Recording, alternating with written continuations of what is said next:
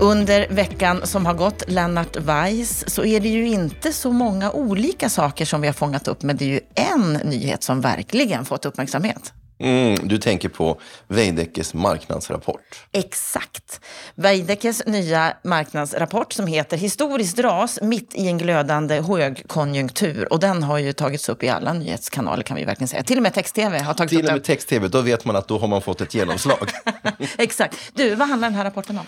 ja, alltså den visar ju att eh, den, den, den, den utveckling som vi har sett på bostadsmarknaden sedan 2017 när de sista stegen i, i kreditrestriktionerna sattes in så har bostadsmarknaden i stort sett kollapsat i vissa delar utav landet, framförallt i Stockholmsregionen. Det är ett historiskt ras för bostadsbyggandet. Och att vi uttrycker det på det sättet är att det historiska är att vi har fått ett ras i bostadsbyggande mitt i en glödande högkonjunktur. Det har liksom inte hänt sedan i början på 1990-talet. Och, och, och det, är liksom, det behöver man bena i, orsakerna till det. Där vilar ju ansvaret extremt tungt på eh, Finansinspektionen, Riksbanken och de som har beskyddat kreditrestriktionerna. Och vår rapport visar att det har lett till minskad BNP-effekt. Alltså BNP-tillväxten har minskat med en procent, en halv procent till följd av att hushållen sparar mer och därmed konsumerar mindre och en halv procent på grund av det minskade byggandet.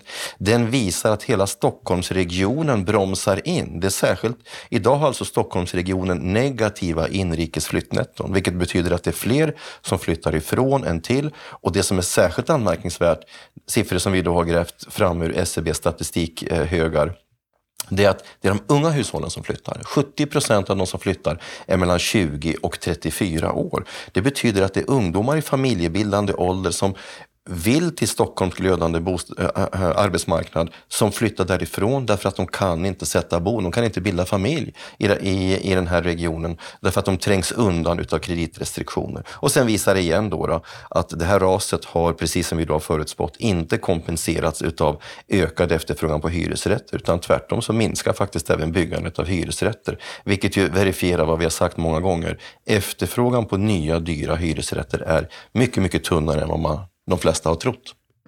Och om man tittar på bland annat då det här med utflyttningen ifrån Stockholm, det är väl väldigt ovanligt, det har väl aldrig hänt förut? Jo, det har hänt förut, men det har hänt alltså antingen i en extrem lågkonjunktur Eh, det har hänt, till exempel, det hände i början på 70-talet där vi hade en kombination av en lågkonjunktur och en grön våg.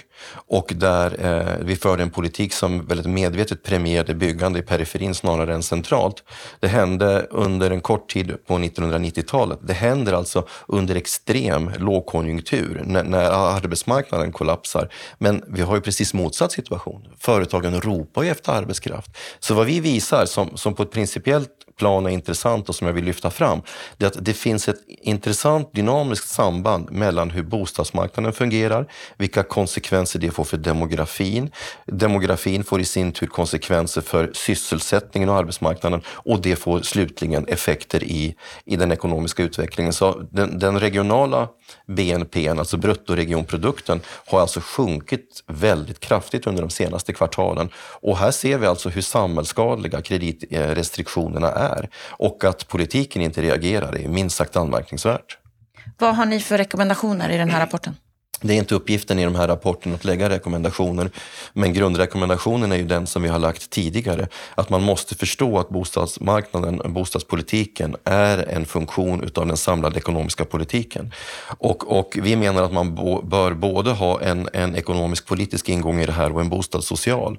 Så vill man eh, vända på den här negativa utvecklingen, då måste man hjälpa istället för att eh, skälpa den unga generationen att komma in på bostadsmarknaden. Och då måste man, då man två vägar att gå. Antingen ifrågasätter man en del utav de införda kreditrestriktionerna eller så inför man kompensationsåtgärder, typ startlån och annat. Och jag menar ju att man måste göra en kombination.